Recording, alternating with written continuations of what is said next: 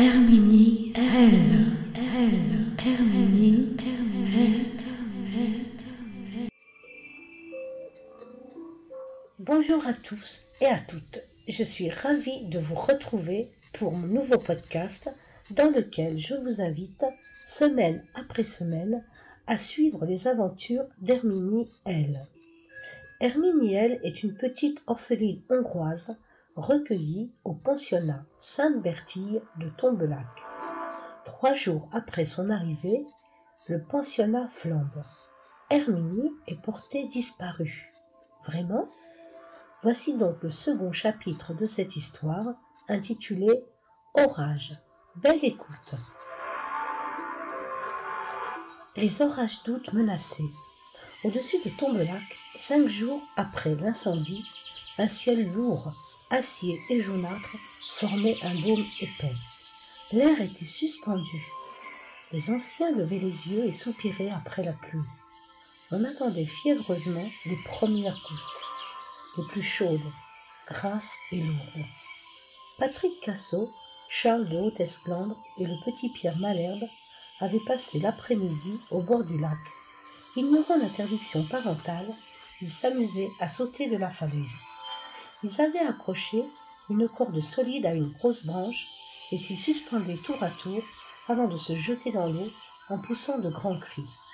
Vers dix-sept heures, Patrick, avisant le ciel, déclara qu'il était temps de rentrer. Ils traînèrent quelque temps dans les ruelles de la vieille ville. Charles fouilla les poches de son short et y dénicha un franc cinquante.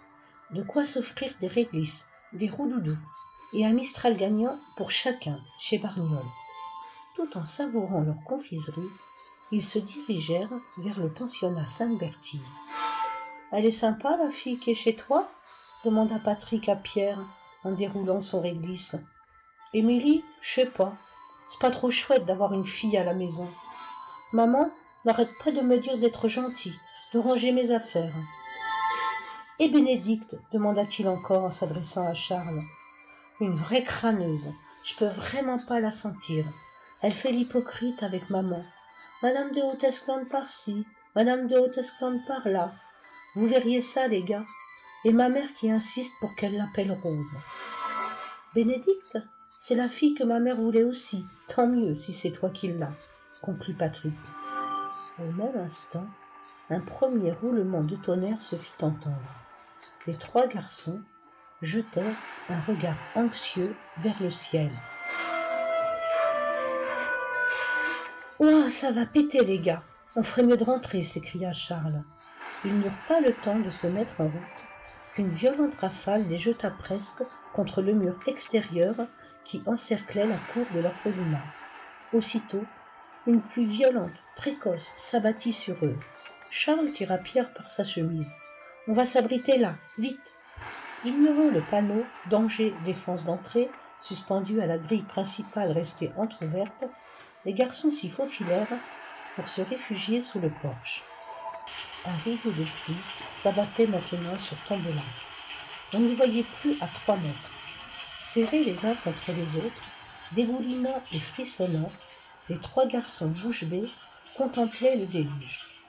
Les gouttières de Sainte-Bertille régurgitaient furieusement l'eau des toits. Cela dura environ un quart d'heure.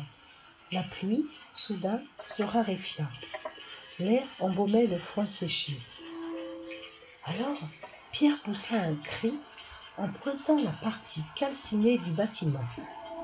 Les deux autres dirigèrent leur regard dans la direction indiquée.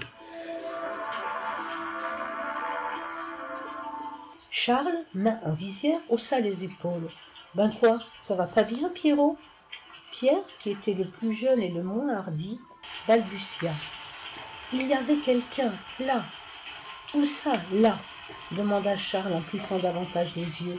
« T'as vu quelque chose, toi, Pat ?»« Non, il délire le mioche. »« Je suis pas un mioche, et j'ai vu quelqu'un, là-bas, sur le tas de bois. »« Sur les poutres cramées ?»« Oui. » Et il ressemblait à quoi ce quelqu'un, insista Charles. Je sais pas. Y a qu'à aller voir, proposa Patrick. Charles grommela. Il avait froid. Sa chemise mouillée collait à sa peau. Il allait attraper la crève et pour sûr se faire gronder. « Moi, je veux pas, j'ai la trouille », bredouilla Pierre. Patrick lui assela une bourrade sur le crâne. « T'as peur de quoi, idiot ?» Tremblant de froid, son vent de réglisse pendant à la main, le petit Pierre avait maintenant les larmes aux yeux. « Tu vas pas encore faire ta mauviette, se moqua Charles. Je m'en fiche d'être une mauviette. Je veux pas y aller, c'est tout. Je veux pas y aller, c'est tout. » singea Charles. « T'as qu'à rester là. On va jeter un coup d'œil, nous. Hein, Pat ?» La pluie avait rendu les lieux assez impraticables. Les garçons progressaient doucement entre cendres, pierres et morceaux de charpente. Patrick se coinça le pied entre deux bouts de bois et se fit une vilaine entaille. Les décombres de l'aile nord dégageaient encore une forte odeur de suie. Ils furent bientôt noirs jusqu'aux genoux. Charles songea qu'il devrait rentrer discrètement au château. Madame de Routescendre ne, pré- ne plaisantait pas avec la propreté. Soudain, il s'arrêta net et fit un signe stop de la main sans se retourner à l'attention de Patrick, lequel tentait d'éponger son entaille à l'aide d'un mouchoir trempé. L'orage était passé, mais le ciel demeurait de plomb. Des cendres, des pierres, le clocher de l'église, les maisons recroquevillées les unes contre les autres, l'univers entier avait sombré dans le gris. Et un bras gris, car c'était bien un bras, s'élevait lentement des cendres.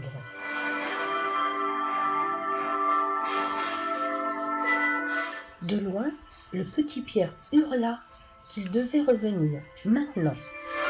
Tenant toujours son mouchoir contre sa cheville, Patrick ne bougeait plus.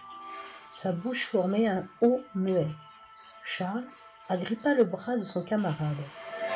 Comme une fleur grise armée de doigts, le bras poussait. Bientôt, un second bras suivit, tout aussi gris que le premier. Puis, entre les deux bras, une bosse se forma et une tête émergea. La cendre qui la recouvrait empêchait d'en deviner les traits. La chevelure, figée comme celle d'une statue, laissait penser à une fille. Lorsque le corps entier, comme accouché des cendres, fut entièrement visible, il était clair qu'on se trouvait en présence d'une fillette. Par réflexe, Patrick se signa. La créature resta un moment immobile. Puis, elle tourna la tête vers les deux garçons. Ses cheveux agglutinés semblaient sculptés dans un marbre. Lentement, elle s'approcha des deux garçons. Pas un pli de sa robe ne bougeait. Elle était comme empesée, amidonnée, pareille au col des grands-pères, le jour des communions solennelles. Charles et Patrick, eux aussi, semblaient pétrifiés. Charles serra plus fort le bras de Patrick. Encore une dizaine de pas, et elle pourrait les toucher. Elle se tint cependant à distance et secoua la tête. Quelques cendres, comme des flocons de neige sales, voletèrent.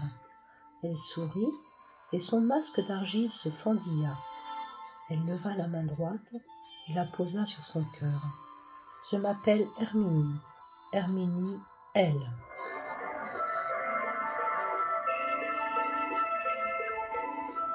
J'espère que l'écoute du second épisode vous aura plu.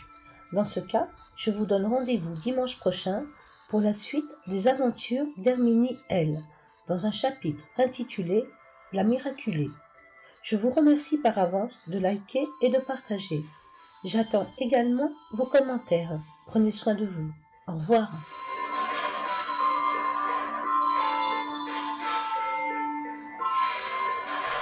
Herminie L. Herminie L.